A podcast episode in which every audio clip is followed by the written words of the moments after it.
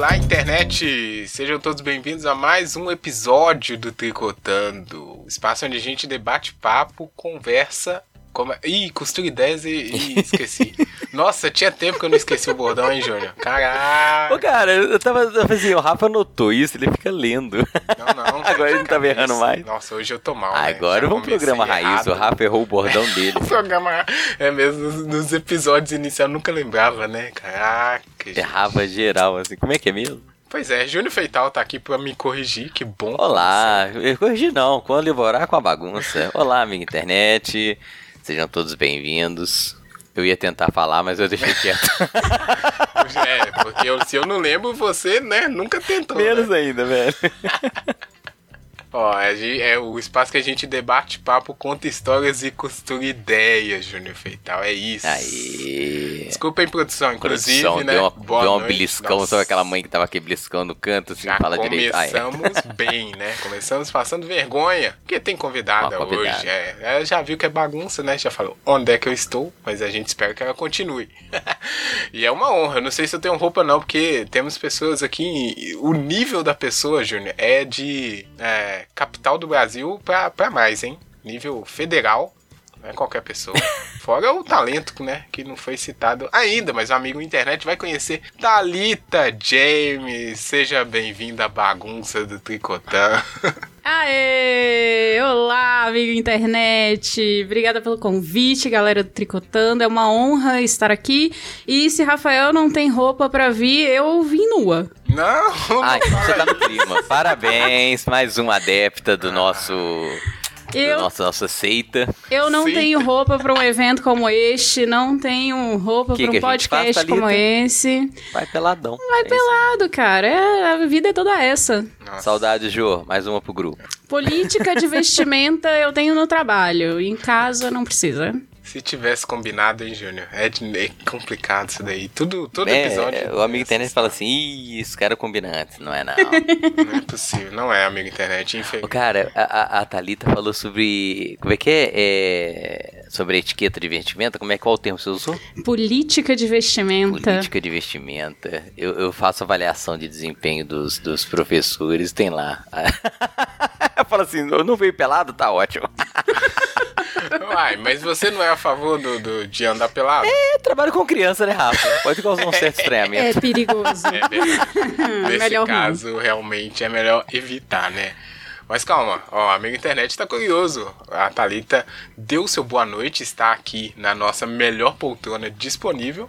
Mas a amigo internet quer saber por quê, quem ela é, de onde ela vem, que ela faz, todas aquelas coisas do Globo Repórter. Por favor, Thalita. Vamos lá, saber quem é a Thalita na fila do pão, na noite, no jogo do bicho. Jogo Vamos do lá. Bicho. no jogo do bicho. No jogo do bicho eu sou quem? Contravenção o burro. penal, meu amigo. Aqui é assim. É, no jogo do bicho eu sou o número 3, o burro. E na fila do pão eu sou sempre a última. E na noite eu sou a que dorme. É isso. Não, Brasil. Talita James é bibliotecária, formada pela UNB, mestre em ciência da informação pela Universidade Federal de São Carlos. É bibliotecária do Supremo Tribunal Federal, coleciona 18 aprovações em concursos públicos, Chupa 7 nomeações, 5 posses, está estável. Trabalha sete anos lá com a galera do Supremo e é professora pela Santa Biblioteconomia e é tutora das gatas Pudim e Quindim. É contrabaixista e cantora nas horas vagas, que são muito poucas. Filha de Marise George, irmã de Gisele Daniel e tantas outras coisas. Caraca, olha aí. Porra! Ela falou isso sem preparar, hein, Rafa? Porque não, ela ficou sabendo isso há pouco tempo, hein? Falei, cara. É talento. Profissional. Profissional aqui, talento, gente. Olha, parabéns. Talento e duas cervejinhas. Ano... Mais três, hein? Anotou aí a, a placa, amigo internet. Se não, você vai encontrar o link aí pro Twitter da Thalita acompanhar toda essa é, desfile, né, de, de carreira e talento e todas essas coisas, porque como uma boa cidadã no mundo de hoje, estamos na internet, né? Infelizmente. Estamos. também. É. é, me segue, mas lembra que eu tô perdida. Ah, mas aí, né? Quem, Na mão. quem é que tá, tá, levando os outros? Ninguém sabe, né? Tá todo mundo se Ninguém. Seguindo, esperando Todo mundo sem bússola. caminho. Pois é. Ai, ai, muito difícil. Ó, o que, que mais a gente tem que falar, Júnior? É. Nossa, eu tô ruim. Eu tô ruim, Março. Júnior. Me ajuda. Vou te aqui. dar uma dica, Março. Obrigado, Júnior Feital. Me ajuda. a Thalita está aqui, além de todo esse talento, né? E todo o conhecimento que ela vai compartilhar com a gente, amiga internet. Ela está aqui porque ainda estamos no mês de março. Mês de março extenso esse ano, hein? Cinco semanas. É. Pois é. Vai passar direto para agosto, não é possível. Nossa. É, mas a gente, ainda estando no mês de março, a gente cumpre o nosso papel aqui, que é de convidar mais mulheres para tricotar com a gente o máximo possível, porque a gente participa com muito orgulho da campanha O Podcast é Delas 2022. Por isso, em todos os episódios de março, você viu que tinha uma convidada aí compartilhando histórias, conhecimento, risadas, porque as mulheres podem falar sobre tudo, sobre todos, na verdade elas devem e vai ser melhor para todo mundo, como a gente já aprendeu. Agradecemos a Domênica Mendes por criar essa campanha e você que quer mais, é, quer ajudar, né, e conhecer mais mulheres legais aí, é só usar essa hashtag para achar outros episódios que também estão fazendo isso e valorizar quem está tentando fazer um mundo um pouquinho mais melhor de bom, né? Falei errado de propósito, tá? Hashtag podcast é não. 2022. Ah, pronto, era isso, né, Júnior? Ó, hoje a gente vai conversar aqui com a Talita sobre muitas coisas, né? É, é tantas possibilidades, porque a Thalita é uma pessoa tão maravilhosa, mas a gente vai tentar focar aqui no conhecimento de carreiras públicas, estudo, biblioteconomia. Você já ouviu falar, mas você sabe o que, que é? Pois é, né, Júnior? Então vamos. Ô, cara, depois eu vou contar onde que eu estudava. Eu. eu... Desculpa. Segura, segura. Chama a vinheta. Segura. Tri. Co. Tri. Co. Tricotando. Tricotando. Tricotando. Co. Tan. Tan.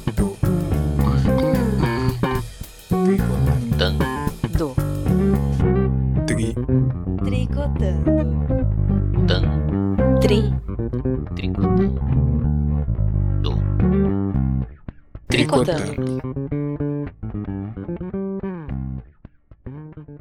Ó, oh, muito bem. Amiguinho internet, Alita James, Júnior Feital e você mais. É, já tem todo mundo. Produção, né?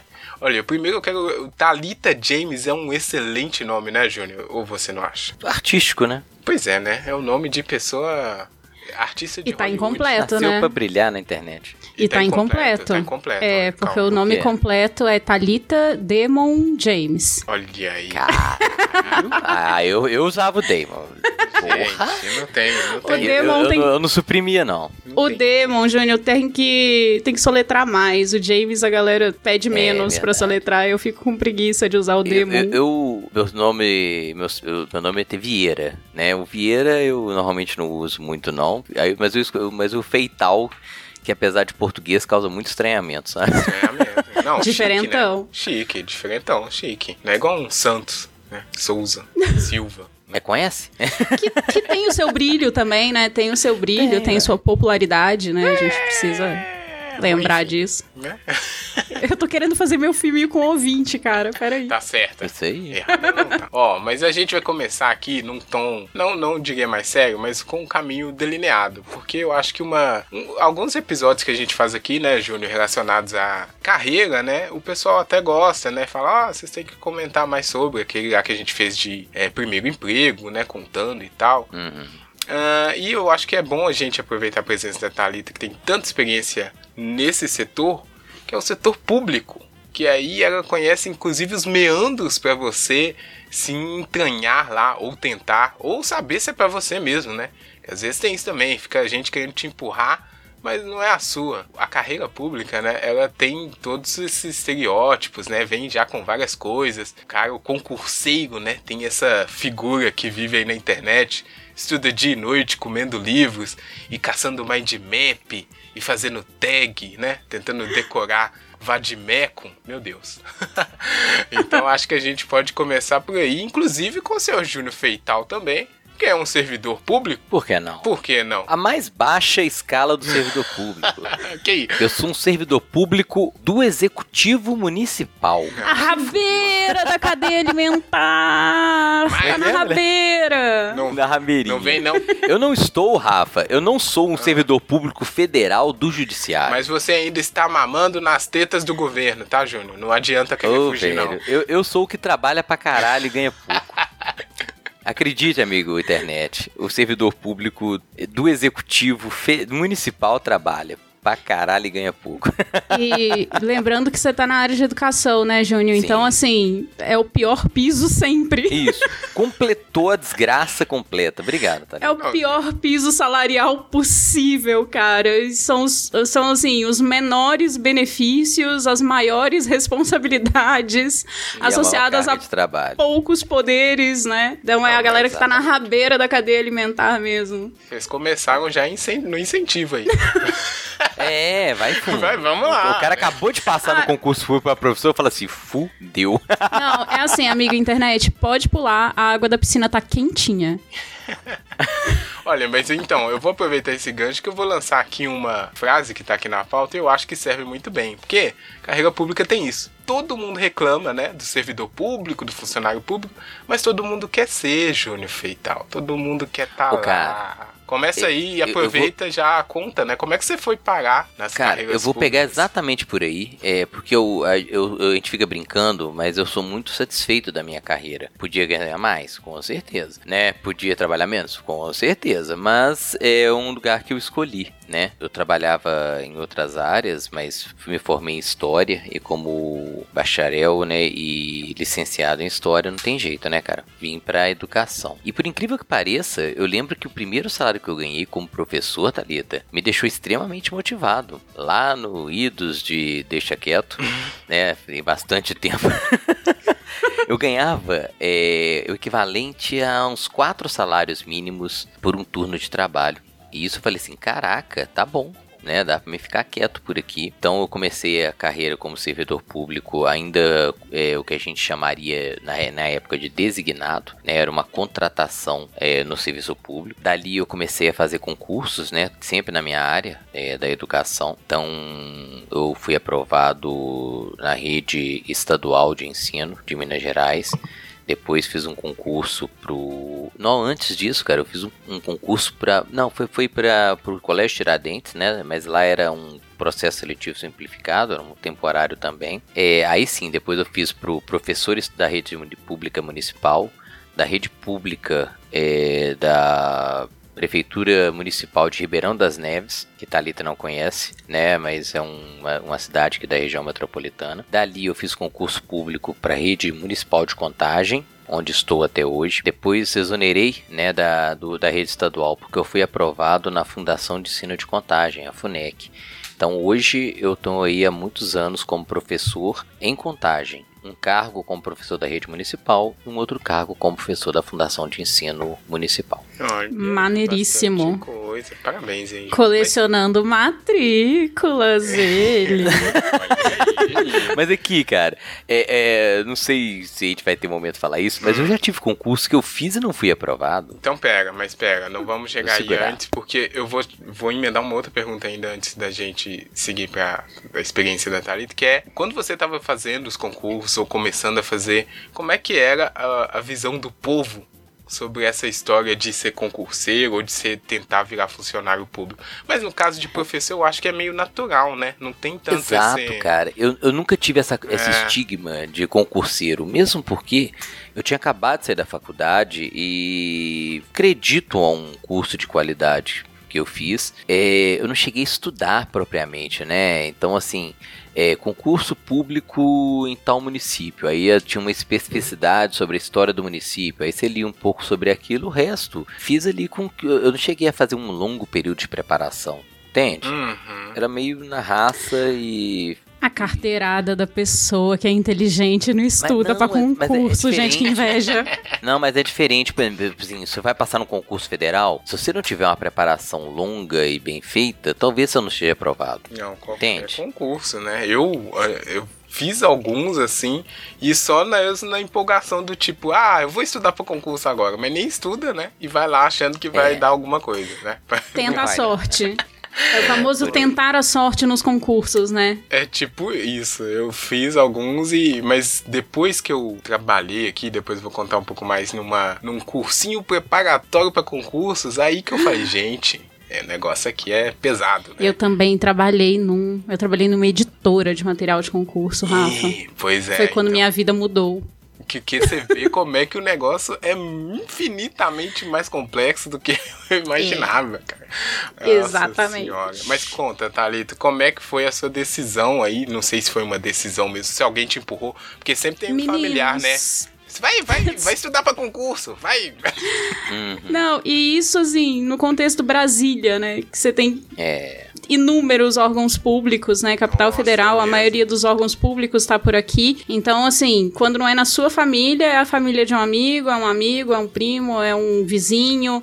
E eu detestava a ideia de trabalhar no serviço público. Eu, durante a graduação, eu estagiei em três órgãos públicos aqui de Brasília e um escritório de advocacia. Eu, eu estagiei no Ministério da Justiça, depois fui para esse escritório de advocacia, que não está patrocinando aqui, então não vou falar o nome.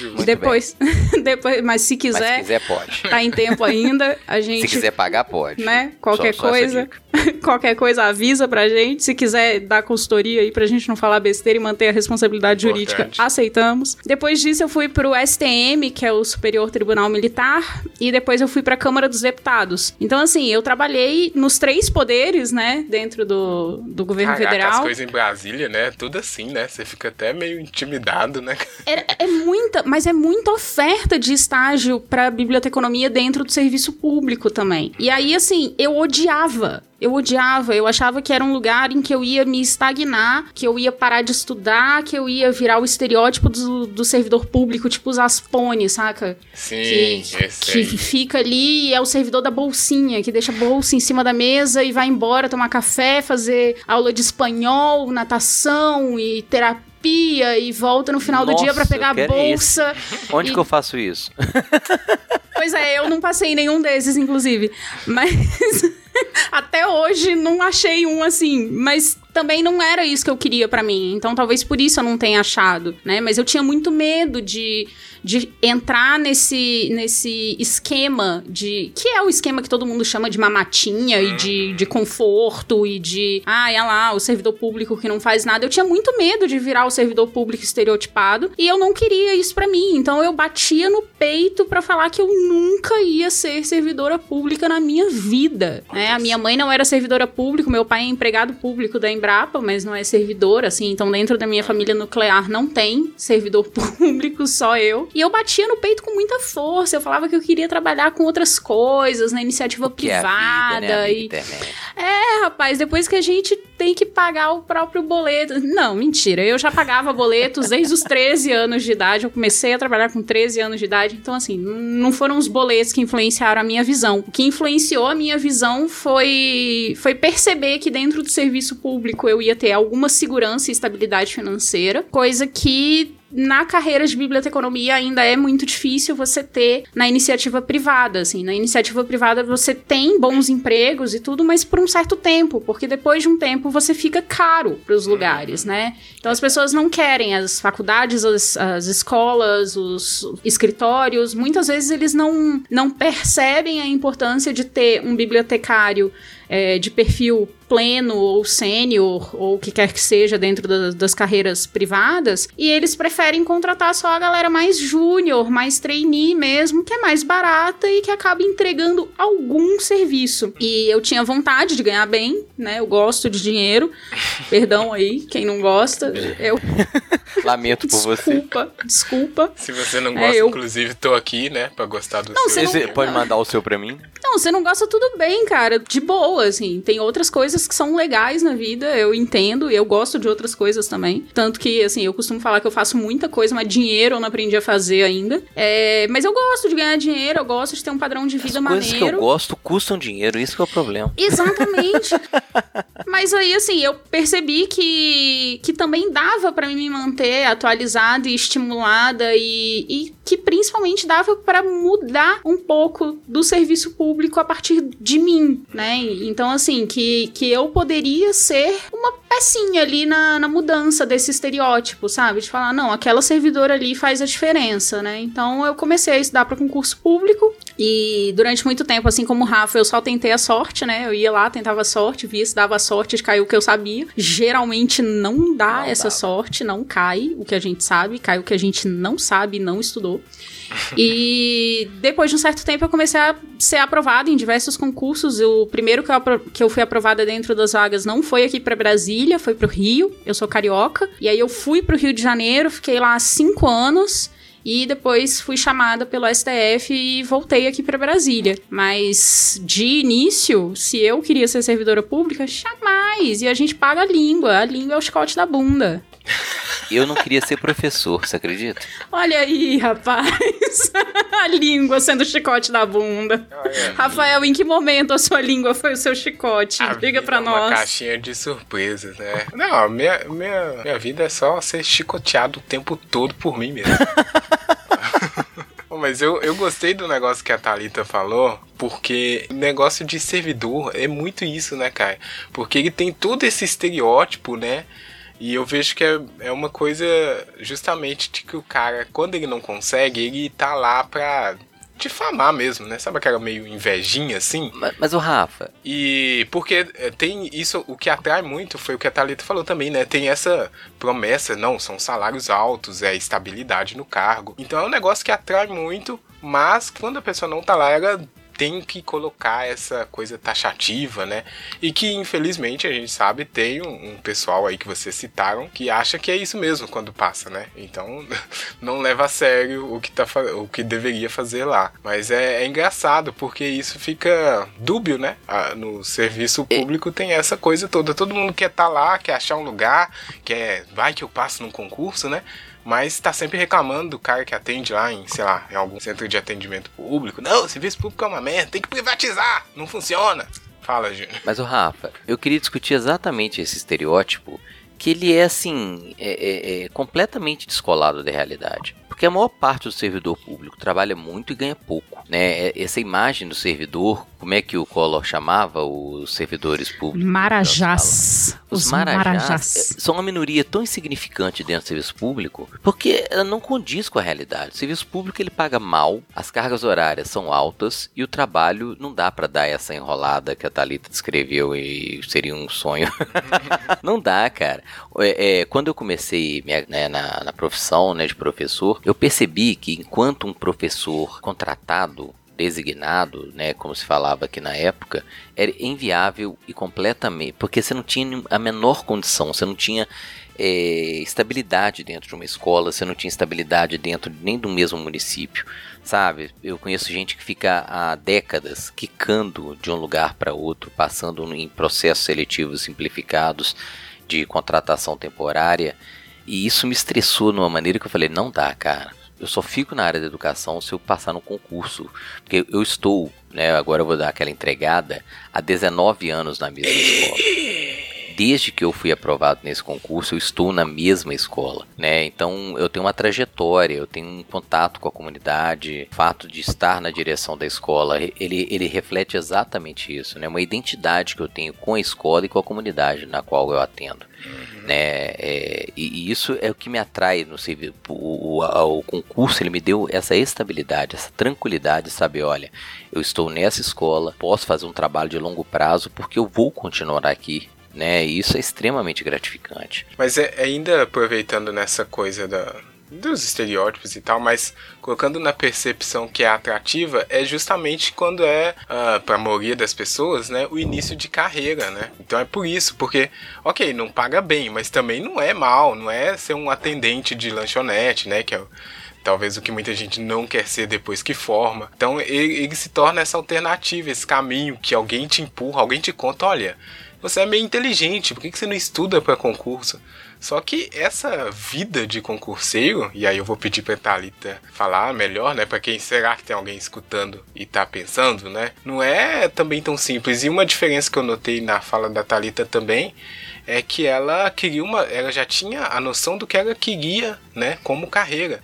Às vezes a pessoa, né? Tem, tem muita gente, na verdade. Ah, fiz aqui, sei lá, uma administração, um, educa, um educação física, mas começa a fazer concurso para prefeitura, para cargo que não tem muito a ver, porque é isso, né? Acha que vai ter uma sorte ali de passar e depois começar a vida de fato profissional, né? Esse momento de incertezas também pode é, dificultar o caminho da pessoa se ela for levar a sério esse negócio de concursos, né, Thali? Com certeza, com certeza. Eu tava, tava ouvindo o Júnior falando sobre essa questão do, do estereótipo primeiro e eu queria só acrescentar que assim, claro. gente, gente ruim, funcionário abelha que quando não tá voando, tá fazendo cera, tem Olha, tudo quanto é lugar. Aprendi uma nova, hein? Verdade. É. Funcionário abelha tem tudo quanto é lugar. Isso aí não é privilégio do serviço público. Gente abelha, gente enrolona, gente que tem muito marketing pessoal pro mal e consegue se manter nos lugares, isso aí tem tudo quanto é canto. E é óbvio que enche os olhos que dentro da facilidade ali, dentro da, dessa coisa de ser mais difícil ser mandado embora, isso aí, para quem não tá afim de fazer nada, enche os olhos. Agora, é saber que esse estereótipo do servidor público tem sido cada vez menos comum. Eu acho que eu, eu entrei no, no serviço público como servidora em 2010, então são 12 anos pulando aí entre diversos órgãos, e eu posso afirmar que assim, é minoria e essa galera é uma galera que a gente evita colocar em contato com o público, justamente para que essa imagem seja cada vez menor. Então, servidor, servidor abelha, como a gente às vezes fala, a gente tem tirado meio de, de, de campo, assim, né? Para justamente prevenir o contato da sociedade com, com esse tipo de servidor, porque é frustrante, cara. Você chega num hospital, numa escola, numa faculdade, num Detran da vida, o que quer que seja, uma autarquia, um, um tribunal, um... cara, onde quer que seja, e você percebe que o servidor público não está disposto a servir, meus amigos, o meu sangue ferve. Aí, amigo internet, eu vou te falar que que eu solto a mão do coleguinha servidor nessa hora, porque eu sei que pro meu lado sempre pega bastante, né? Eu sei que eu não tenho muita margem para fazer cera no meu trabalho, né? A, a realidade para muita gente é outra, é chegar mais cedo e sair mais também, tarde. Né, Thalita? Se tem um que tá fazendo cera, tem um outro que tá trabalhando meio que dobrado, né? Porque... Exatamente. alguém tem que alguém tem que cobrir o coleguinha, né? é... né? Alguém dá cobertura. E, e, com relação à sua pergunta, o, o Rafa, que, que foi mais sobre sobre, sobre os concursos é. propriamente ditos, eu vou te falar a que é um inferno. né? A vida é um inferno, meu amigo. É um inferno. Eu vou te falar que eu fiquei muito doente estudando para concurso. Eu comecei a estudar, de fato. Eu, eu saí da faculdade em 2006. Bons tempos. 2006. Eita. Velha pra caramba! não, não. É porque eram bons tempos. Ninguém falou Bons tempos. 2006.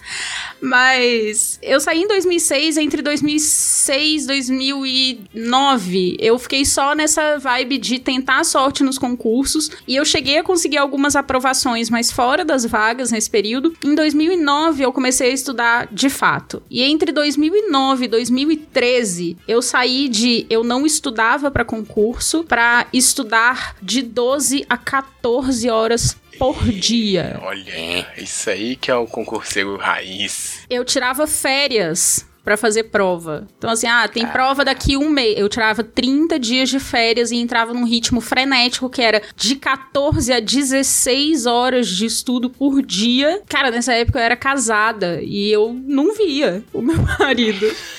eu lembro, cara, eu lembro de um dia, assim, que eu tava muito desesperada. Eu tava estudando para concurso de bibliotecário cair as normas da ABNT, tá? Então, tudo isso que vocês odeiam, que vocês têm que fazer no TCC, a gente faz pra vida e cai em concurso. Ui! É.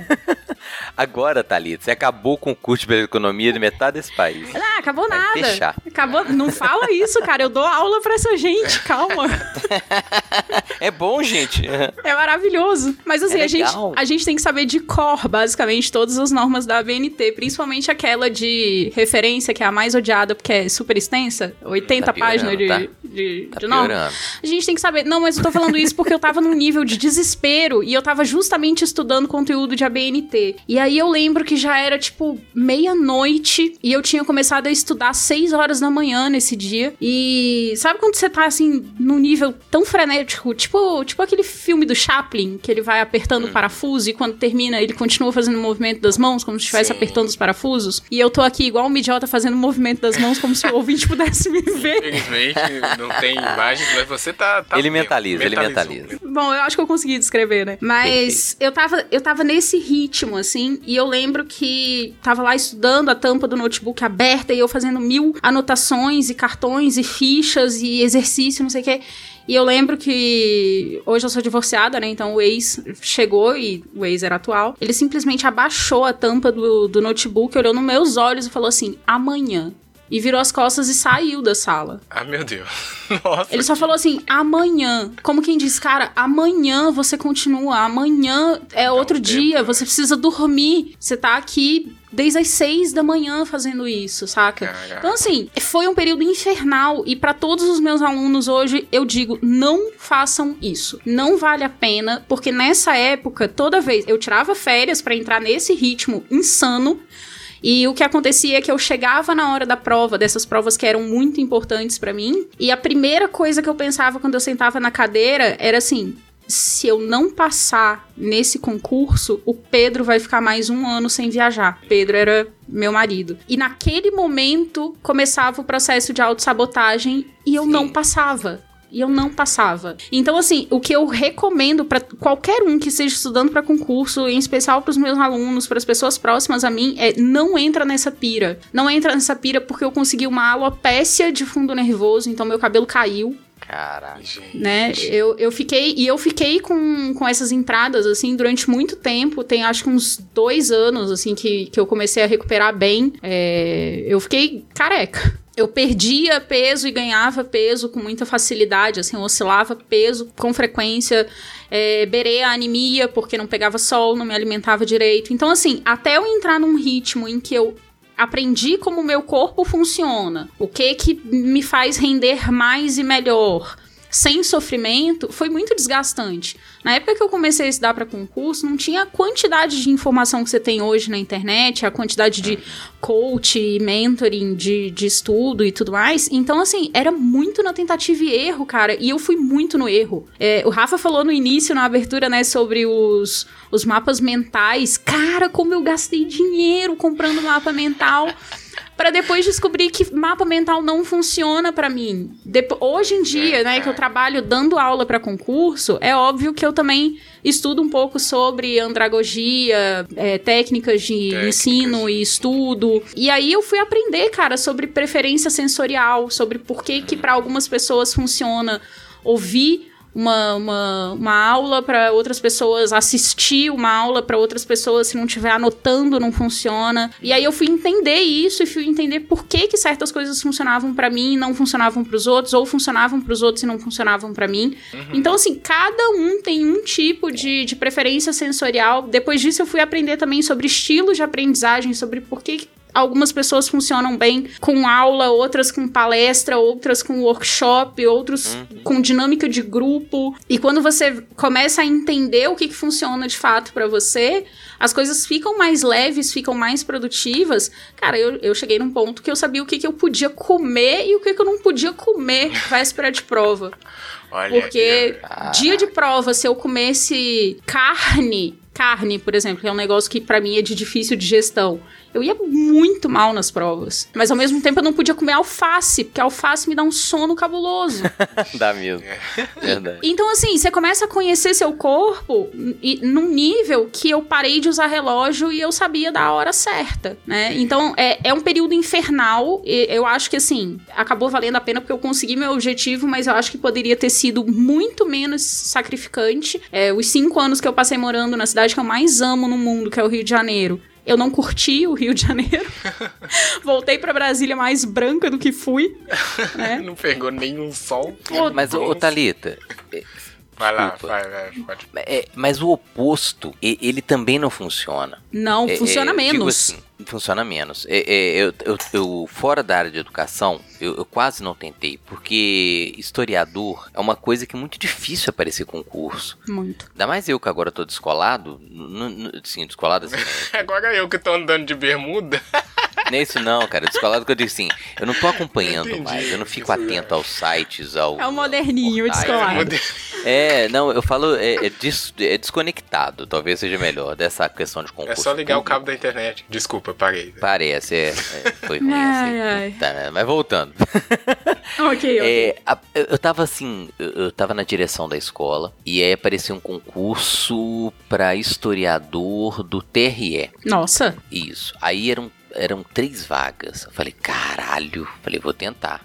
Pô, é uma quantidade boa de vaga, né, cara? Porque historiador Foi. geralmente é uma vaga. Não, eu, Meia vaga. três. Aí, aí eu falei, vou. Mas é como eu fui, foi uma galera, né? Eu lembro que deu assim, uns 500 candidatos, sacou? Uhum. E eles iam corrigir, eu, eu, acho que era, eu lembro que eram 18, é, porque é, só iam pra segunda etapa é, seis vezes o número de vagas. Uhum. Né, pra correção eram, da redação, provavelmente. Isso, na verdade você ia fazer a redação. Eu nem cheguei a fazer a redação. Entendi. E eu lembro que eu falei assim, caraca, vou estudar, né? Não nesse ritmo alucinante, mas falei, pô, vou ter que dar uma olhada tal. E, e, e não fiz nada.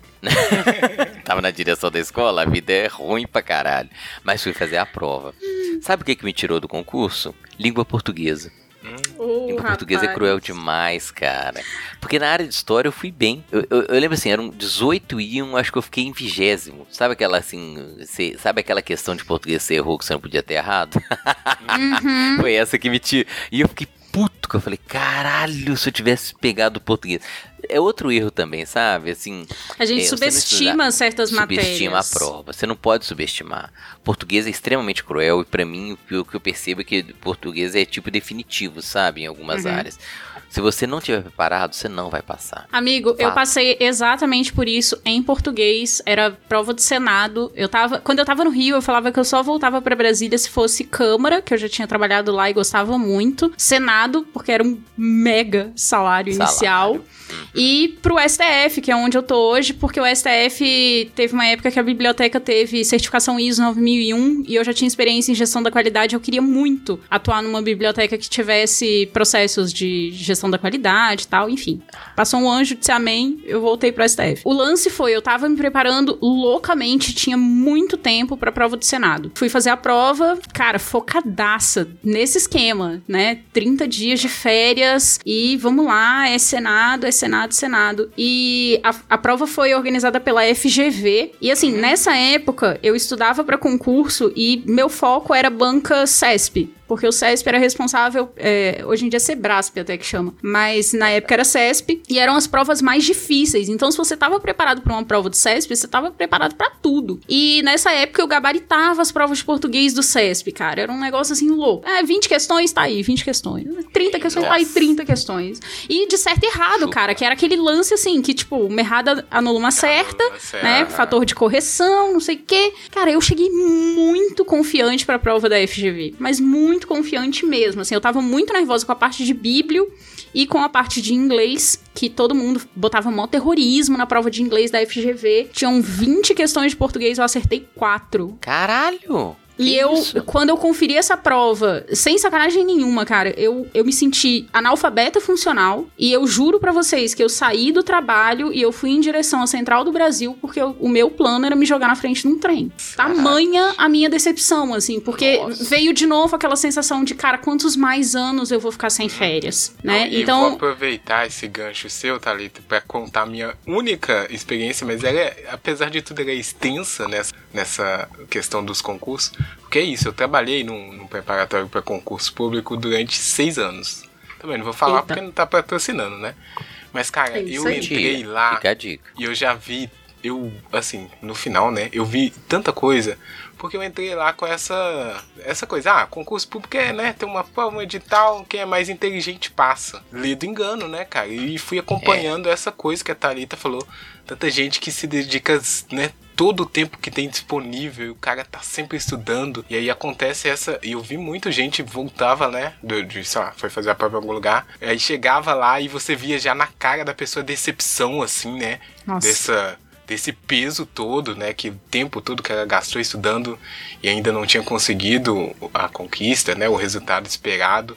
Ao mesmo tempo também que tinha essas pessoas que podemos falar, né, o cara que, assim, o pai tá lá pagando pra ele tá lá e ele não dá valor nenhum, né, fingindo que tá uhum. estudando e, enfim, jogando dinheiro, rios de dinheiro fora, porque o cursinho que eu trabalhava era para a área do direito, né? Então a galera, né, tem que investir pesado também. Então é, é engraçado porque é, eu acho que esse, esse estereótipo do concurseiro, né, que é esse cara que fica estudando o tempo todo, ele também é bem variável, né, bem vo, vo, volútil, volátil, desculpa, não sei falar mais aí. Também sou analfabeto aqui, viu, gente? Essa é uma sensação horrível, Vitalita. É bem volátil, cara. E isso, eu tinha uma moça lá que ela tava. O básico do, da advocacia, né? Ou melhor, da área do direito, é você conseguir a OAB, né? A carteira para uhum. atuar. E tinha uma moça lá que tava quase 10, 12 anos, não sei, tentando tirar o AB, Nossa. sabe? E tipo, curso é. atrás de curso, e vadimeco, e apostila, e toda vez que tinha uma prova do AB, você, né, a gente já conhecia a pessoa, ficava esperando ela voltar. E sabe, Quero fazer Sabe minha Dá notícia boa que ela passou, Rafa. Hum? É, pelo amor de Deus. Dá notícia boa que ela passou. Cara, olha, infelizmente não tem Você essa saiu de lá, ela tava lá ainda? Exatamente. Não Nossa, tem essa cara. notícia. E ela chega, ah, vem fazer minha matrícula de novo. E você. Não tem como, né? Se você tem um pouco de humanidade, não tem como você não. Dói. É, a gente se compadece, aquilo, cara. Né? A gente pois se é, compadece. É, cara. E... e a sensação, cara, de você não passar numa prova. Ou, ou, então, assim, como a Thalita falou, cara, eu errei muitas questões de português, você se sente analfabeto demais, sabe? Sim, Sim. porque é, a pessoa tá ali pra é isso, foda. né? Teoricamente, é. né? E aí, enfim, por N motivos pode acontecer, só que é isso que ela falou, né? Vem é todo esse, esse peso, né? Todo o tempo gastado, o dinheiro, né? As pessoas, as expectativas. É um negócio bem pesado até. E também tem uma coisa que eu via muito lá, que na, aí eu acho que na área do concurso também é bem é bem jogado, né, bem pesado, que é a meritocracia, né, que ela tá lá pesado na galera do concurso. E aí, claro que tem essa na parte da prova, né, tem essa é, qualidade, né, do, dos critérios e tal. Mas antes não, né? E eu via muito isso. Às vezes o cara trabalhava o dia inteiro, aí chegava lá para estudar, depois do trabalho, hum. ficava meio morto, enquanto tinha esse outro cara que tava lá o dia inteiro com o dinheiro do pai, né? Então, e, e a área do concurso, ela não tem essa essa preparação, né, de, de, de, convivência, sabe? Quando o cara tá se preparando para um emprego ou uma entrevista na, no setor privado, né? Eu sei lá, eu acho que é mais humano, assim, não sei se faz sentido isso que eu tô falando, sabe? Faz sim, Rafa no lidar, assim, Faz, eu acho que é mais humano. Diga, diga, Thali. Porque eu vou te falar, a coisa que eu acho mais cruel do concurso é que, assim, a gente se cobra pra caramba e o Júnior tem essa experiência também, deve saber. Mas no final das contas, cara, uma prova de concurso, ela tem a capacidade de medir a sua habilidade de passar naquela prova, naquele dia, com aquela concorrência, naquele dia. Então, Isso. assim, ela não prova nada. Ela não prova absolutamente nada, cara. Enquanto outras bancas consideravam o meu português impecável, a FGV demonstrou que eu tinha falhas absurdas no, no, no, meu conhecimento naquele dia, naquela prova, com relação àquela concorrência. Então, assim, é muito cruel, porque eu entendo quando você fala que tem uma certa meritocracia, e tem, porque não existe fator sorte em concurso, né? Sorte no concurso é dar sorte de cair o que você estudou, né? E aí, quanto mais você estuda, mais sorte você tem. Só que eu entendo também que não tem como comparar eu, que tinha, sempre tive uma estrutura familiar que contribuiu para que eu tivesse apego e gosto pelos estudos, né? Eu sempre cheguei em casa e tinha comidinha prontinha para mim. Hum. Sempre cheguei em casa e tinha papai e mamãe acompanhando meus estudos com os estudos de alguém, cara, que desde os 7, 8 anos de idade tem que fazer a própria comida e cuidar dos irmãos. Com quem tá estudando, ouvindo tiro na comunidade. Então, assim, não tem como você assumir uma meritocracia 100% aí, porque o contexto das pessoas influencia pra caramba. Eu estudei para concurso trabalhando, absolutamente, né? Então, assim, teve um tempo que eu tava desempregada e que eu consegui estudar mais ou menos, porque minha cabeça tava cheia daqueles medos que toda pessoa desempregada tem. Mas ao mesmo tempo, quando eu tava trabalhando, era aquilo, cara, trabalhando oito horas por dia e eu ainda assim consegui estudar quatro, cinco horas por dia. O meu sono era o mesmo do sono da pessoa que tá, tipo, estudando de forma é, exclusiva. Eu, né? Eu não, eu não uso a expressão só estudando, que eu acho isso também muito babaca, com o perdão do meu francês. Mas assim, só estudando não, né? Pelo amor de Deus. Você tá em dedicação exclusiva aos estudos. Mas você concorda comigo que o meu sono é diferente do sono de quem tá em dedicação exclusiva aos estudos? Então, mesmo quando a gente coloca a meritocracia dos concursos aí, cara, é tudo tão relativo e tudo tão cruel. Porque cara, às vezes as pessoas estão mais precisando e que estão mais se dedicando são aquelas que têm menos contexto. E muitas vezes passa uma galera que tá 100% nem aí, que só quer se encostar, sabe? Quer que o mundo morra, num, é, que o mundo se acabe num barranco para morrer encostado, como diz o outro. Então, é, é, eu acho que assim, é, é um universo muito cruel. Eu tento. Cruel, cara. Eu tento para os meus alunos, para as Mas- minhas turmas, é, tirar um pouco dessa crueldade, dar um pouco do caminho das pedras e, e principalmente acolhimento, porque eu acho que é o que mais falta dentro dos cursinhos, assim, alguém que segure sua mão e fala, cara, calma, isso não te define. Porque durante muito tempo eu achei que me definia, sabe? Eu via meu- meus amigos, minhas amigas passando e, e com salários maneiros e, cara, eu já estava concursada e eu me senti um lixo. Por que, Cara, que a gente se é sente um isso. lixo? E, e uma coisa, né? é, antes de passar pra você, Júnior, que eu vi que você vai falar alguma coisa, mas eu- é porque muito. Eu já tava lá tinha muito tempo, né? Tava meio estagnado também. Mas uma coisa que foi minando também minha vontade de trabalhar é porque essa parte da tarifa não tem. hum, Claro que eu não tô tentando defender a minha empresa, né? Óbvio que não. Mas o o jeito que era vendido os cursos, porque era isso, cara. Olha, né? Era o- aquele básico. Fulano se dedicou, ele passou. Você tá se dedicando e questionando, sabe, o tempo todo. Não tinha essa um, um acolhimento, ou sei lá, qualquer fala que seja mais humanizada com o pessoal. Só de estar observando o pessoal gastando dinheiro para aquilo, eu ficava meio mal, assim, sabe? Tipo, nossa, igual essa moça mesmo que eu contei o caso dela, né? Então, é, enfim, tem todos esses atrativos, né? Mas também tem toda essa outra questão que, sei lá, não sei se é o jeito certo de funcionar, mas é o jeito que tá funcionando há décadas, né? E também tá formando aí. Séculos, Rafa. Séculos? Obrigado, Júnior. Você que é o pessoal de história me corrigindo aí sempre. mas fala aí. Eu ia falar milênios, mas é, é, porque eu queria, é, é, não, porque eu queria pegar exatamente isso. É, é- essa, essa lógica de selecionar os mais aptos para o trabalho público remonta a, sei lá, Império Chinês. É, eu não lembro de quando são exatamente os exames imperiais, não. Mas é uma ruptura completa da lógica do serviço público que vai é, fora da, da questão do mérito, sabe?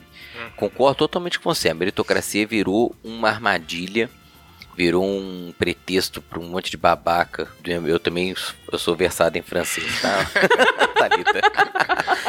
Mas, mas aqui, mas a, a meritocracia, ela é um sistema, desde que você entenda que as pessoas são diferentes, que elas têm oportunidades diferentes, que elas têm vivências diferentes, né? Toda essa questão. Mas eh, qual seria outra opção? Entende? Seria o apadrinhamento? Seria ali o que pre- Sim, persistiu na história do é, Brasil é por séculos? né? né, que é, ma- mas ter um sistema que é válido não quer dizer que ele é perfeito e que ele não comporte mudanças, Concordo. que ele não comporte é, adequações e que ele preveja que as pessoas tenham oportunidades e vivências diferentes. Então, quando eu vejo pessoas dando chiliquinho por cota, eu me revolto profundamente. Porque a cota não é perfeita, mas ela está enxergando exatamente que não dá para você colocar pessoas com vivências diferentes, trajetórias diferentes e oportunidades diferentes no mesmo patamar de competitividade. Entende? Cirúrgico. O pessoal Cirúrgico. que torce, né, a, a- o sistema para poder se beneficiar, né? Que é isso, né? Às vezes tem uma coisa do sistema que é ok, Mas o cara torce nisso, né? Do, do coach, né? Do não, você não tá se dedicando, hein? Vamos motivação aqui, claro. né, galera? E também é, ajuda eu, eu, a minar é, aquilo que é o isso. pouco que talvez seja útil que a gente Eu pode... sou um defensor de concurso público porque eu acho que o serviço sou. público tem que ter ótimos servidores, sacou? Tem que ter pessoas ali capacitadas, preparadas é, para exercer o, o, serviço, né? O público, de atender ao, ao, ao cidadão. Mas a gente não pode esquecer é, a realidade que o concurso, que a população está inserida, a, a extrema desigualdade em que nós vivemos. É, e, o, e, o, concurso público ele tem que tentar ser humanizado nesse sentido. Tem, tem, tem, caminhado nisso, né? Não só concurso, mas é, qualquer prova de seleção. Eu, eu, valorizo, eu acho que tem que ter mesmo, porque senão a gente, vai, a gente vai criar uma situação em que só os herdeiros, né, sabe? É, eu, eu, quando eu entro no cartório, e eu lembro que antigamente cartório era uma tradição familiar, eu tenho um ódio, porque aquilo só serve pra tirar o nosso dinheiro. eu gostaria de dizer que meu avô era dono de cartório, tá? Eita! Uh, desculpa. Mas, é, a, a mas, mas, só pra, pra, pra, assim, meu avô era dono de cartório, foi preso durante a ditadura, meu pai ficou órfão e a gente não tem nada, tá? Como é que é? Ô, ô Thalita, só lamento. Mas, mas era uma tradição familiar e, era. E, e, era, e era triste pensar assim, assim, pô, eu, eu nunca vou ser um dono de cartório porque eu não sou filho de um dono de cartório, né? Eu nunca vou ser um servidor público, eu não sou filho de servidor público. Cara, é, é, o serviço público ele é uma oportunidade de emprego, ele serve é, é, como uma alavanca social, né? Com aí é certeza, é lógico, né? aí exatamente o que o Rafa falou. A gente não pode também cair na armadilha de achar que todo mundo tem que competir. É, é, as pessoas não têm o mesmo patamar né? Não existe equidade. Então o concurso ele tem que ter um, uma, uma previsão. E eu sou um cara que não tem nenhum tipo de, como é que se diz? É, inserção em nenhuma cota. Uhum. Entende? É, então assim, e, e, defendo. Ah, mas é, é, não é justo. É justo sim. O concurso ele tem que ter essa, essa, essa percepção da nossa realidade e ele tem que prever o máximo é, é, da, da pluralidade da sociedade brasileira. Né? Então eu defendo o concurso público desde que ele seja ancorado na realidade e humanizado. Total. Se a gente trata os iguais no limite de suas igualdades, né, e, e os diferentes no limite de suas diferenças, a gente tem que levar em consideração que para haver essa tal dessa meritocracia, os contextos têm que ser comparados comparáveis, né? Se os Exato. contextos não são comparáveis, os resultados nunca poderão ser comparáveis, né? Os Aí esforços. Virou uma máquina de privilégio, né? Porque o concurso ele não pode virar uma máquina de privilégio. Exatamente. Sem privilegiar uma parte da sociedade que tem condições, como se descreveu muito bem, né, condições ideais de, preparação. Porque é foda, cara. Hoje em dia, esses concursos. Porque tem um concurso, né? Thalita, teve concurso público aqui na cidade, sabe? Depois de, porra, sei lá, não, nem sei quando foi o último, mas tinha muitos anos. A gente, a gente tá num período de vacas magras, cara. Não, mas, mas, mas sabe o que foi louco? Aí assim, ó, o concurso tá marcado para 2020. Aí uhum. veio Pandemia. Pandemia, suspensão de tudo. Uhum. A prefeitura, como percebeu que não ia conseguir fazer o concurso, ela ofereceu a devolução do, da, da, da taxa de da inscrição. Taxa de inscrição. Foi, foi é um concurso para educação do nosso município aqui, onde eu e Rafa moramos, sabe? Uhum. Então, assim, é, devolveu, muita gente pegou dinheiro de volta, porque pensou, não sei como é que vai ser essa porra tal. E no dia da prova, aí o concurso foi realmente mantido para o ano passado. Eu fui um, a minha escola foi um polo de aplicação, né, do concurso público. A gente estava aplicando lá para pedagoga. E na sala que eu tava, tinha inacreditável metade dos inscritos. Ou seja, esse concurso, para quem se preparou e, e, digamos assim, não, não, não caiu, né? Ele, foi, ele conseguiu aprovação, todos os aprovados foram chamados. Nossa. Isso, é isso foi uma loucura, porque assim, Caramba. a galera pirou, né? E na área administrativa da educação, secretário, assistente escolar, é, teve sala com 30 inscritos que foram três pessoas. Ou seja, todo mundo que foi aprovado também foi chamado. Né? Isso é uma coisa totalmente fora da realidade que a gente vê você falando assim, que a galera quase se mata né, de estudar, porque são concursos que têm uma, um salário inicial e uma carreira extremamente consolidadas e atrativas, né? Uhum. É, e para esses não tem, cara. Pô, você tem que, se você não se preparar adequadamente, não vai dar. Não, não, não pode mesmo. cair nessa pira que você falou de enlouquecer, de perder cabelo, né, cara? De, de perder o contato com, com a saúde. Porque aí você tá sacrificando, talvez o que seja mais importante, né? Mas se você não tiver uma mini preparação, você não vai conseguir, cara. Porque o concurso, ele é exigente mesmo. Né? Sim, e tem que ser. Tem que ser, porque é. eu sempre comento com a galera, assim, a função da banca, ela não é te aprovar. A função da banca é te reprovar. Porque você tem lá duas vagas e 3 mil inscritos para aquela vaga. Nossa. Você acha que a, que a banca tá, tá interessada em te aprovar? A banca quer eliminar candidato. E ela vai eliminar candidato botando pegadinha, colocando conteúdo mais denso, vai colocar questões mais difíceis de interpretação de texto mais complexa. A função da banca é reprovar o candidato, não é nem selecionar, é reprovar o candidato, é eliminar a gente, tá? Então, assim, é difícil, vai ficar cada vez mais difícil. O, o, o, grande esquema é que antes de chegar no ponto do concurso público, a gente precisa pensar numa estruturação social que permita que as pessoas concorram, né? Porque a estrutura que a gente tem hoje é extremamente injusta e mesmo com o sistema de, de cotas universitárias, por exemplo, instalado já há o quê? Tem quase 10 anos. Tem, é. que... Mais, né? Não, tem quase 20 anos, né? É. Em 2002, quando eu entrei na UNB, já se falava disso. Então, assim, 20 anos disso, cara, a gente ainda tem um ritmo de, de discrepância social, racial absurdo. Então, não, não adianta a gente achar que da noite pro dia estabelecer cotas para concurso vai resolver o problema. Não vai, cara. A gente precisa de um negócio que seja de base, desde o ensino fundamental passando pelo ensino médio, garantindo a presença de todas as pessoas no ensino superior, se assim desejarem, para que elas tenham as mesmas chances, as mesmas condições de concorrer dentro de um, de um concurso para órgão público. Eu acho que é, é, é bem palestrinha, assim, é bem. Não, é. é Esquerdalha! É, Pega, Júnior, não, vamos, vamos. Não, é só porque a Thalita não, falou. Oh, sabe, corta desculpa, pode falar. Vou cortar, porque a produção quer. A produção falou, é, vai ser só concurso o episódio? tá falando ah. aqui. Porque a gente se demorou um pouco mais, mas é claro que o debate-papo estava bom. Mas a gente não pode, Júnior, sair daqui sem também apresentar essa outra opção de carreira aí, que é a biblioteconomia. Eu não sei nem falar essa palavra, é muito difícil. Tá louco. e por que. E, e, não se fala bibliotecônomo hoje mais, não, Thalita? Caiu fala não, fala não, é bibliotecário mesmo. É eu era velho, então. Eu sou velho na época, o pessoal acho que deslumbrou. Eu também. Ô, bibliotecário. Bibliotecônomo. Eu falei, ué, tem gente, nossa. Com certeza tem gente procurando lá, o que que eu vou ser quando eu crescer? E vê isso aí, esse curso, e fala, não é oh. pra mim, né? Eu não quero trabalhar, eu não quero ser o tiozinho da biblioteca que fica, shh, a Dona Maria de óculos de garrafa. se, bem, se bem que eu ia que gostar cria de 30 ficar gatos. mandando os outros calar a boca, hein? Eu acho que ia ser legal. Mas não Cara, você sabe que, você sabe que é erradaço, né? Mandar não, calar a boca, pode? mesmo em biblioteca. Não, é, é bem grosseiro.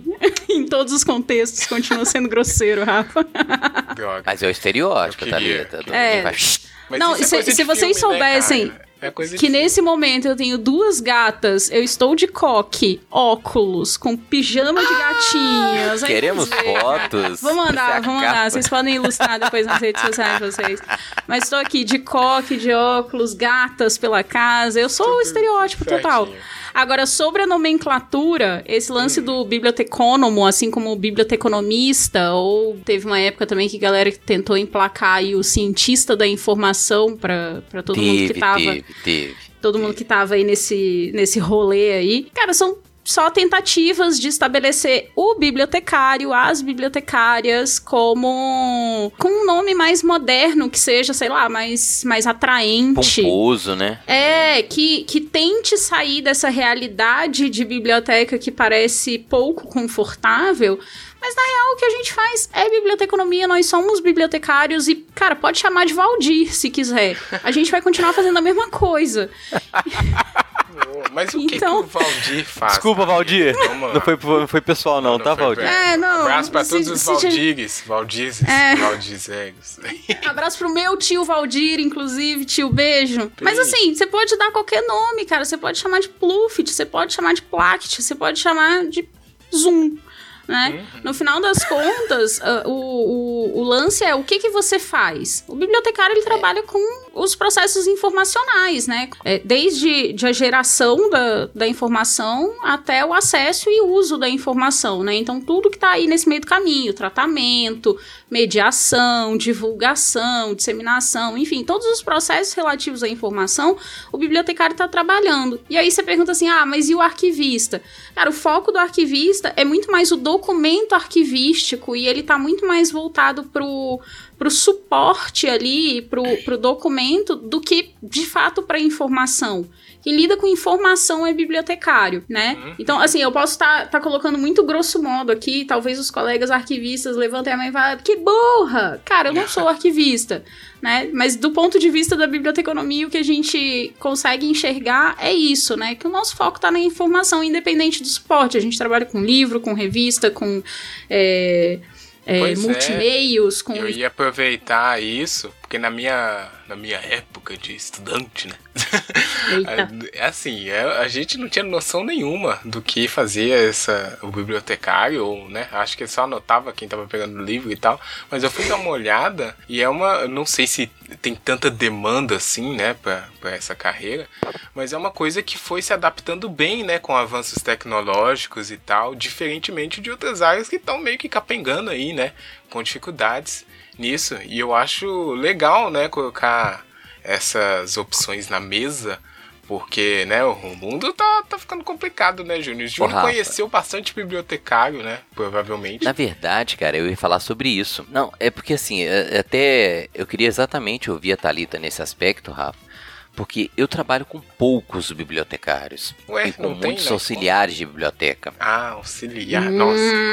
nossa. é o cara, o que, auxiliar cara que carrega a escada hum. da biblioteca. É, é, o cara que trabalha na, escola, na biblioteca escolar e o trabalho deles tem sido extremamente é, desafiador, porque o que se espera hoje de uma biblioteca escolar não, era que, não é aquele simples balcão de entregar livro e devolver livro entende? E elas fazem um trabalho espetacular. Não é só isso, que eu acredito. Na minha época era só isso. Não, e eu acredito Nossa, muito às bibliotecárias que têm feito um trabalho de modificação da mentalidade dentro da biblioteca. Caraca!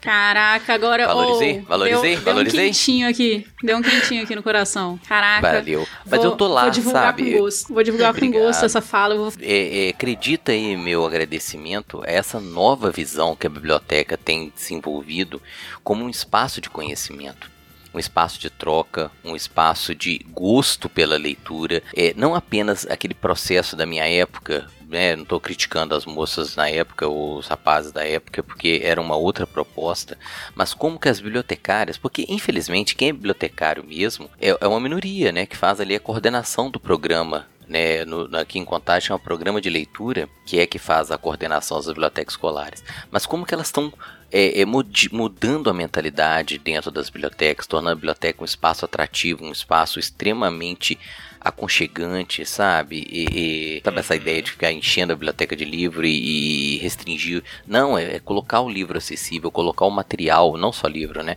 Mas colocar a informação de uma maneira que atraia o estudante. E isso é um trabalho espetacular, né? Que tem sido feito. Aí eu vou valorizar muito aqui o nosso município, Rafa que tem esse cuidado, né? Eu participei da última formação, é... eu falei, caraca, que coisa legal, que coisa moderna, né? Como é que rompeu completamente a mentalidade que a gente tinha de uma biblioteca como simples espaço de. Como é que chama aquele trem? De ácaro. que horror. Não é mais. Né? Não, não é mesmo. Não é tá mesmo. modernoso, Thalita, tá biblioteca, então. Oh, eu, fico, eu fico feliz de, de saber que isso tem acontecido nas escolas municipais, ô, ô Júnior, porque, assim, eu conheço algumas é, excelentes bibliotecárias que trabalham em bibliotecas escolares, né? Algumas delas até atuam como influenciadoras digitais no na, nas redes sociais e tudo, e muitas trabalham em bibliotecas particulares. Então é mais comum a gente ver esse cenário é, dentro da iniciativa privada, né? Mas nesse, nesse perfil que você colocou. Então você tem o bibliotecário como, como um agitador social ali, como, como um profissional. É, que, que tá animando, que tá incluindo a comunidade, que tá levando além daquele espaço que era desagradável e que hoje em dia tem muito mais cor, muito mais luz, muito mais conteúdo, também está promovendo evento, também está promovendo rodas de leitura, clubes de leitura, né? Então a gente tem. Recitais, cara. Eu acho. Recitais, menino, né? Menino lendo poema, eu falo, caraca, é bonito, né? É, assim, verdadeiras tertúlias, né? Junta a galera ali da Associação de Pais e Mestres, alguém leva um salgadinho, quando você vê tem música, tem poesia, tem teatro, tem comida, tem tudo. É, me dá um quentinho no coração saber que isso está chegando também nas, nas bibliotecas, nas escolas municipais, né? Acho super válido aqui em Brasília. Muitas das escolas públicas já estão conseguindo montar acervos também. Existe lei que define que toda escola pública, todas as escolas, na verdade, né, ensino fundamental e médio, tem que ter biblioteca e que tem que ter um bibliotecário. Então, quando você fala que essa parte do, do, dos programas acaba sendo mais executada pelos auxiliares, eu entendo que é pelo seguinte: você tem que ter um bibliotecário que seja responsável por aquela biblioteca, mas você vai ter ali uma galera que está dando suporte, porque de fato, se a gente for pensar, não tem bibliotecário suficiente no Brasil, né? aumentou assim bastante a oferta de cursos, inclusive, agora a gente está tendo mais cursos EAD né, iniciativa de curso EAD para formar bibliotecário. Bibliotecário é, a, a, é uma profissão regulamentada, então você tem que ter registro, tem reserva de mercado, tem coisas que só o bibliotecário pode fazer, não é qualquer um. Então, assim, para assumir biblioteca tem que ser bibliotecário, e aí o bibliotecário supervisiona o trabalho dos auxiliares de, de biblioteca, né?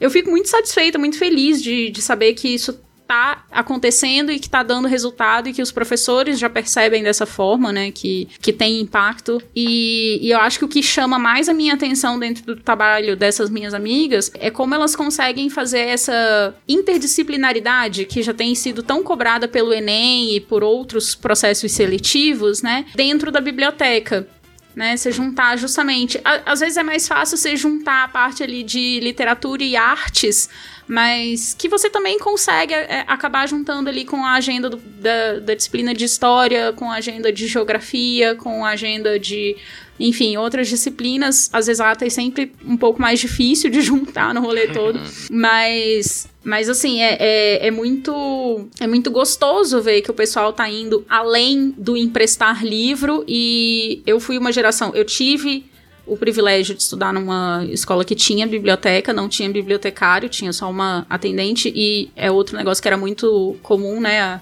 a professora que estava afastada de sala de aula Nossa, assumia a biblioteca. É, posso depois contar um caso sobre isso? Claro, por favor. Mas assim, era. Ainda assim, era um privilégio estudar num colégio público que tinha biblioteca, que a biblioteca estava aberta. E só para que vocês tenham uma ideia, assim, a internet ainda era muito capim, não era. Não, não tinha muita gente capinando ainda, não. E estamos falando aí do ano de 97, 98. E então o que que acontecia? Fonte de pesquisa atual pra gente não tinha Wikipédia, as enciclopédias que a gente tinha eram todas da década de 80, quando uhum. muito atuais. Então, o que a gente tinha de fonte mais recente era o Almanac Abril. Essa o Rafa não vai nem saber o que, que é. Agora, não obstante a gente ter apenas um almanac abril, esse almanac abril, ele ficava literalmente acorrentado na mesa, cara. Era um... e, e a pessoa que arrancava uma página? Cara. Ou, é, pra essa pessoa a gente reza, né? Reza. A gente reza e quando a gente reza acontece. Aí se a pessoa acorda doente no dia seguinte, não é culpa minha. Eu rezei. Cara, é, é porque assim, é, o que você falou representa perfeitamente, né? A professora que por algum motivo ela é afastada das funções, ela acabava na biblioteca, né? E foi o que aconteceu com uma professora lá da minha escola, é, que ficou anos fazendo trabalho junto com as outras bibliotecárias, né? E cuidando, mas ela tinha já essa visão lá nos anos 90, nos anos, no início dos anos 2000, de tornar a biblioteca um espaço atrativo e tal. E quando ela aposentou, a, as bibliotecárias me chamaram e falaram: Júnior, é, eu acho que a gente merece batizar a nossa biblioteca. Então hoje a biblioteca da minha escola é a Biblioteca Jovelina Gonçalves Lima, é, em homenagem a essa professora que assumiu e, e, transformou a biblioteca num espaço de conhecimento, não apenas um depósito de livros, mas um espaço atrativo, um espaço que os meninos iam para lá, gostavam de ficar lá, tinham acesso à informação, sabe? Então, eu, eu, você falou, eu lembrei da gente fazendo uma cerimônia né, descerrando uma placa em homenagem a ela, batizando a biblioteca em homenagem a ela, porque foi um momento assim que eu mais tenho, um dos momentos que eu mais tenho carinho na, na escola, sabe? De reconhecer a pessoa que que estava ali fora da função, mas que tinha uma dedicação. Não, lógico, né? A gente espera pessoas que formem-se na área hoje em dia, mas como que pessoas que às vezes são de áreas próximas, né, mas não diretamente ligado, podem transformar esse espaço, né? Gente, que bonito. Achei que o Júnior ia contar um caos. É, né? fiquei emocionada. Né? É. é a nossa biblioteca, a gente fala biblioteca e aí assim, colocamos foto dela, né, para as pessoas que chegarem, ela aposentou e falar, pô, por que a biblioteca chama Jovelina? Aí tem um texto explicativo, uma foto da Jo né, eu encontrei com ela esses dias no supermercado, cara, e ela é uma pessoa boníssima, sacou? Ih, me abraça, me beija. Oxe, é, é, é, uma pessoa espetacular. Um abraço. Ai, que fofo. Que fofo, que bonito, Gino. Olha só. Bonitinho. É. Aproveitando esse momento bonito, a produção está correndo aqui. Tá produção, arre... pode arremate, produção? Pode, a produção diz que pode. Podemos tentar arrematar, né? A gente ficou desequilibrado aqui. Eu queria falar um pouco mais de da, das bibliotecas, né? Mas é, eu acho que a Talita pode voltar, seu amigo internet, e insistir pra gente conversar mais sobre isso. Mas agora arremate, Júnior. Arremate sobre carreiras públicas, né? Que a gente falou bastante. E sei lá mais o que. Deixa eu começar então, porque aí eu vou deixar a linha para vocês seguirem.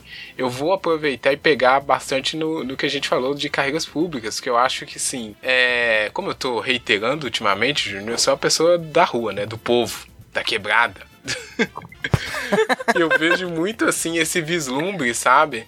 De vai estudar para concurso público. Em, um pessoal que, assim, se destaca um pouco mais na questão da, da escola mesmo, sabe? Dos estudos, né?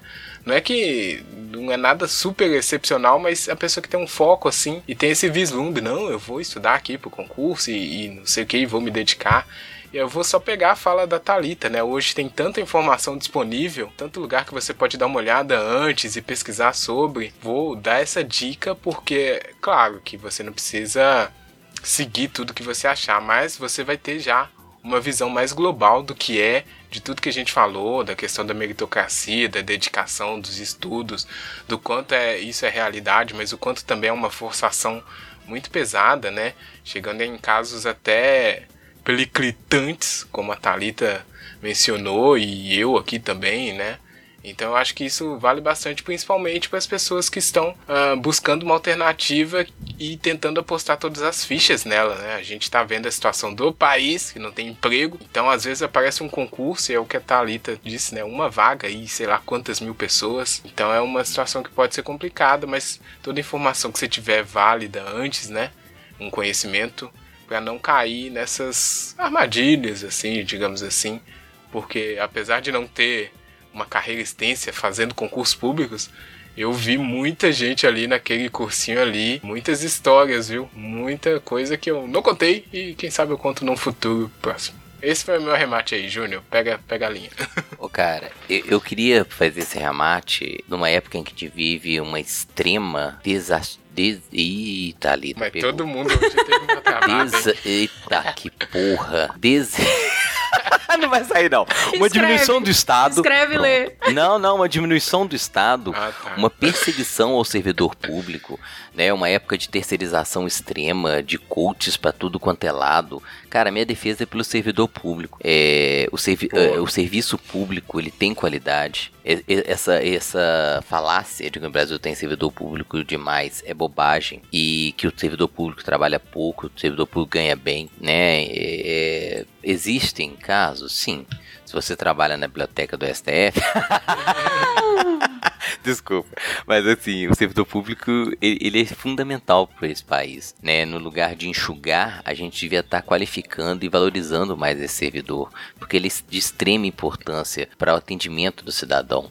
Né, eu queria enfatizar com quanto o servidor público no Brasil ele tem sofrido ataques e como se a gente fosse uma, uma, uma casta superior, sendo que na verdade a maior parte ganha mal, trabalha muito é, e presta um serviço de qualidade. Como a Thalita falou muito bem, qualquer área você vai ter o funcionário abelha. Abelha. Mas não é uma realidade do serviço público brasileiro. Existem, em todo lugar, né? Mas a maior parte do servidor público trabalha muito, principalmente, né, o servidor ali de, de cargos mais baixos e de, de que é, é, tem uma remuneração menor, pode ter uma estabilidade. A gente quer que tenha um plano de carreira bom, eficaz, que valorize realmente a carreira no serviço público mas valorizar esse servidor, né, que, que, que presta o serviço de qualidade para a população. É, nós estamos aí, nós estamos esforçando.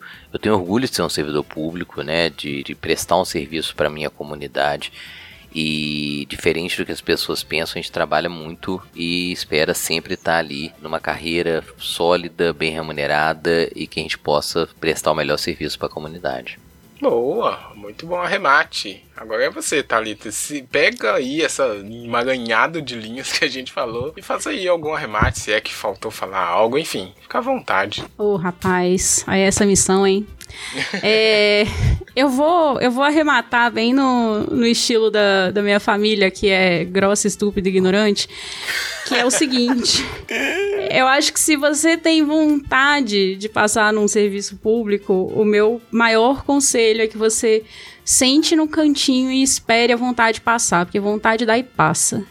Agora, se você tem necessidade, vocação, um chamado interno para servir, para se colocar abaixo, para atender e entender, para acolher, para ser patriota no sentido mais puro da palavra e colocar o cidadão acima de você, o interesse público acima do seu, aí, meu amigo, estuda. Estuda porque chega uma hora que passa chega uma hora que você encontra a sua vaga. Saiba aí para onde você quer ir, qual é o tipo de carreira que te agrada, qual é o órgão dos seus sonhos, o tipo de coisa com a qual você quer trabalhar, porque isso é importante pra caramba, para você não ficar atirando para todos os lados e igual uma metralhadora louca e não, não obter resultado nenhum. Eu, o tempo todo, quando eu comecei a estudar para concurso, eu sabia que eu queria trabalhar em biblioteca jurídica e a melhor coisa que eu fiz foi focar nos concursos, né, do que, que me permitiam trabalhar com informação jurídica. E assim, eu acho que se eu só quisesse ser aprovado em concurso público e se eu simplesmente tivesse vontade de ser servidora, eu estaria extremamente frustrada na minha vida, porque o salário vai bater todo mês na sua conta, mas você vai ter que estar tá lá batendo ponto todo dia também. Né? Você vai receber ali, você tem ali a sua estabilidade, mas você vai estar tá lidando com algo que você não. com o qual você não se identifica, que não te faz feliz. Então, assim, o custo acaba sendo muito maior do que você imagina se você de fato não está vocacionado para o serviço público. E por fim, eu queria convidar as pessoas a conhecerem mais sobre biblioteconomia, se possível, deixar aqui um jabazinho da Santa Biblioteconomia, que é, é a empresa que eu estou vinculada como professora, dou aulas por lá e a gente publica conteúdo sobre biblioteconomia. É, sobre concurso público também. Então, se vocês quiserem conhecer um pouquinho mais esse universo, tá lá aberto. E lembrar que biblioteconomia não é só é, biblioteca. Hoje eu trabalho com a seção de conteúdos digitais, a gente monta conteúdo digital para o Supremo, tá? Conteúdo digital dentro do contexto de biblioteca, a gente não trabalha nas redes sociais do Supremo, eu não faço dancinha pro TikTok. Ah. Ah, poxa vida, não tem dancinha? Não, não tem, tem dancinha. Quer dizer, tem dancinha. No TikTok do Supremo já tem dancinha, só não tem minhas dancinhas. Mentira, tem dancinha. Ah? É, não me convenceram disso ainda. Eu espero que não. Ainda. Né? Mas, ah, é, pagando bem que mal tem. Ia pensar nisso agora. Ó, os padrões né? aí na carreira, chegando, a gente chegando dá uma rebolada. Uma CJzinha, quem diria? Mas, assim, a gente tá em todos os lugares, né? Onde há informação, há informação para ser tratada e investigada. Então, o bibliotecário pode atuar onde ele quiser, dentro do serviço público e dentro da iniciativa privada. Eu já trabalhei em empresa de logística, fábrica de software, editora de material de concurso, já trabalhei é, em escritório de advocacia, órgão público, hospital, já trabalhei em um monte de lugares. Onde tem informação, cabe um bibliotecário ali para transformar as coisas é, em coisas mais acessíveis e mais inteligentes. Então, conheçam a biblioteconomia, não se assustem com o nome e entendam que é uma carreira promissora mesmo em tempos de Google. É, aquela coisa que eu falei da tecnologia. Enfim, mas a Thalita arrematou bonito, né? Porque ela não só ah. arrematou no tema do serviço público, com meter o jabá no meio e continuou a parte da biblioteconomia que faltou falar. Olha, é talento, né? Tem que ter talento, talento pra fazer talento. isso. Amigo internet, agora é você. Você que tem história aí de concurso público, já estudou, já fez vários, viajou o Brasil inteiro caçando concurso para fazer? Conta no tricotandocast.gmail.com como é que você estuda, post-it, mindmap, é, grupo de estudo, aquelas coisas, né? Trocar material. Conta pra gente, compartilha a sua história porque aí a linha, né, a, a, tricotagem, a nossa peça vai ficar mais rica aqui também. Se você tem dúvidas aí da carreira de biblioteconomia, quem sabe a Thalita que volta no episódio 2 para continuar explicando pra gente essas possibilidades. E agora, uh, ah, e falta, faltou eu falar também pra você seguir, né? Tricotando arroba, como é que é não? Arroba tricotando que Nossa, eu tô mal hoje, Júnior. Eita! Hoje eu tô muito mal. Arroba tricotando cast na sua rede social favorita para você encontrar, curtir, compartilhar este episódio.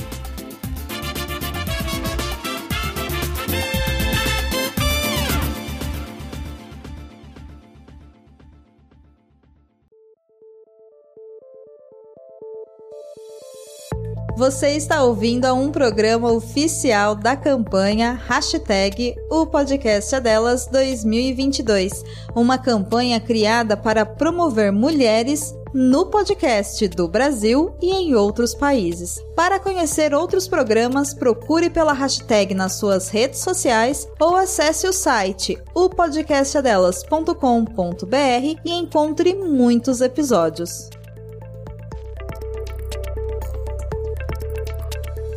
Ó, oh, pronto. Agora a gente vai chegar aqui no bloco final, porque a produção está me apertando. Eu já tô mal hoje, Júnior. Não tô sabendo apresentar. a produção a do seu cangote aí tá, tá na cola aqui, perguntando se, se o episódio vai acabar só amanhã. É, a gente tem que liberar a Thalita, porque explorando a, pouco, a convidada. É, explorando a é. convidada, não é legal. Mas eu queria é, ver se a Thalita consegue passar pra gente o zap do Alexandre de Moraes. Não sei assim, sabe? Opa! Ô, oh, gente. Não sei se ela consegue, então... assim, não. Droga. Sabe? Como é que o Alexandre tá salvo aí no seu Xandão, Xandão? Tá, não tá. Eu, o, meu WhatsApp, o meu WhatsApp eu não libero para repartição, ele é de uso pessoal, eu só tenho contato com a galera da repartição pelo Teams. É, é algo que eu, inclusive, aprecio muito lá na repartição, é que a gente não mistura as Thalita, coisas. não tem, não tem um númerozinho institucional, não? Agora, a título de curiosidade, não tem, menino. Não tem, que graças a Deus. Eu não tenho, eu não, tenho. graças a Deus. E, e, ele tá pulando aqui do meu lado e eu tô fingindo que eu não tô Ah, parou, gente. Não, sexta-feira. não, não. Ó, oh, mas a título de curiosidade. Curiosidade. É, a maioria dos ministros é muito nossa gente, muito nossa gente. A gente tem um restaurante lá da repartição, o Bandejão.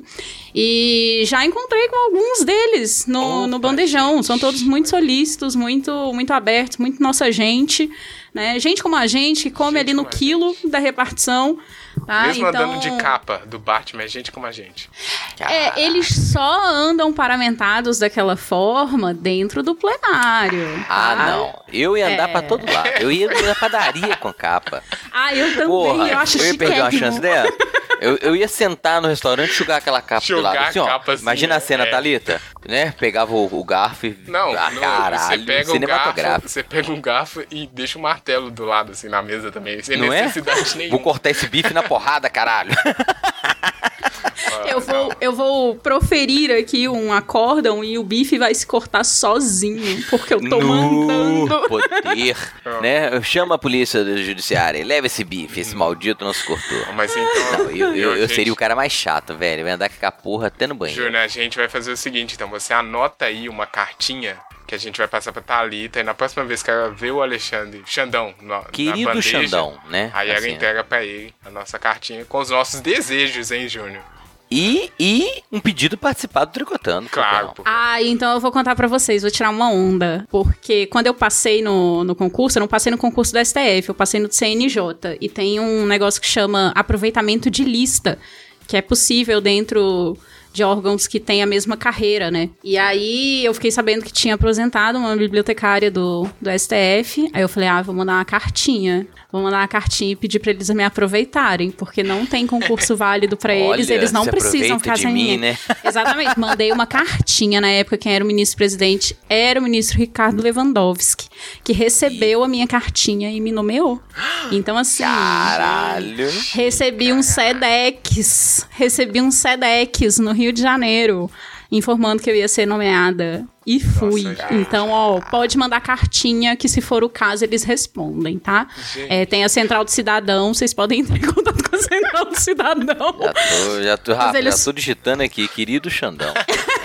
eles filtram, tá? Nem tudo vai parar diretamente lá para eles. Querido, mas... excelentíssimo Xandão. Ah, agora Caraca, vai. gente. Não, eu já tô feliz aqui, Júnior. Já tô feliz porque a presença da Talita já, né, satisfez. Os meandros Todo... do poder, né, Não, é, São os meandros do poder. A gente conseguiu. Não, são só sempre Ela senta na mesa dos ministros. Pois é, cara. Como, a, a mesa que o ministro almoça, eu almoço também. Olha é só aí, chegar depois. É. Quem é a gente pra estar tá Pega até, Fica até com a bunda quentinha. É tá só esperar ele sair.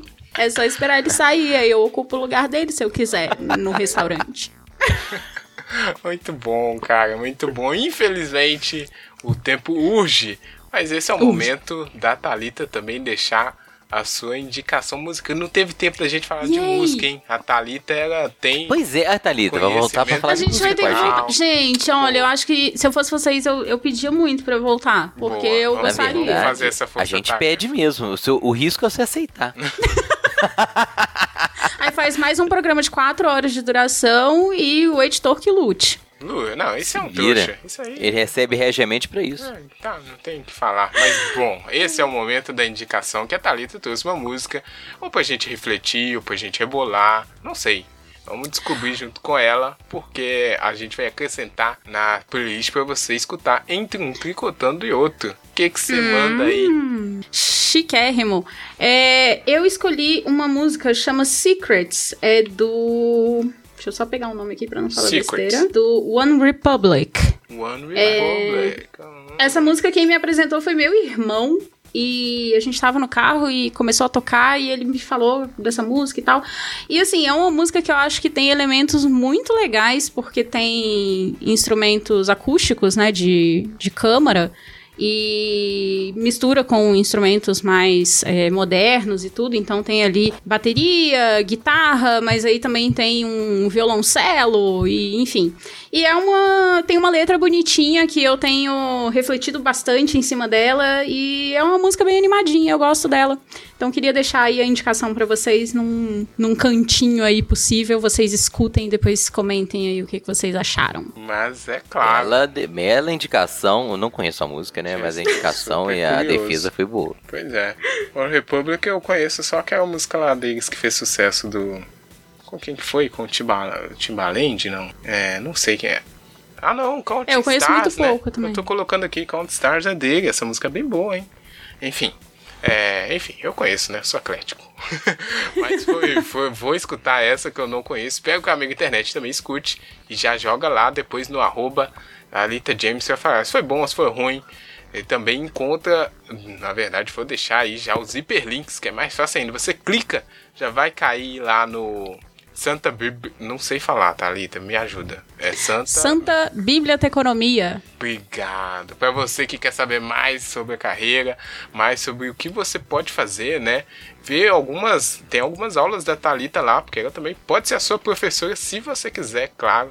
E aí eu já Olha peço para você ajudar a gente a campanha Volta Talita no Tricotando, que eu já estou aqui com o meu cartaz e também já estou agradecendo demais o tempo disponibilizado pela Talita e todas as informações compartilhadas. Muito obrigado, viu, Talita? Espero que você tenha gostado de tricotar com a gente. Adorei, agradeço o convite, fico esperando o próximo, porque gostei muito mesmo de participar.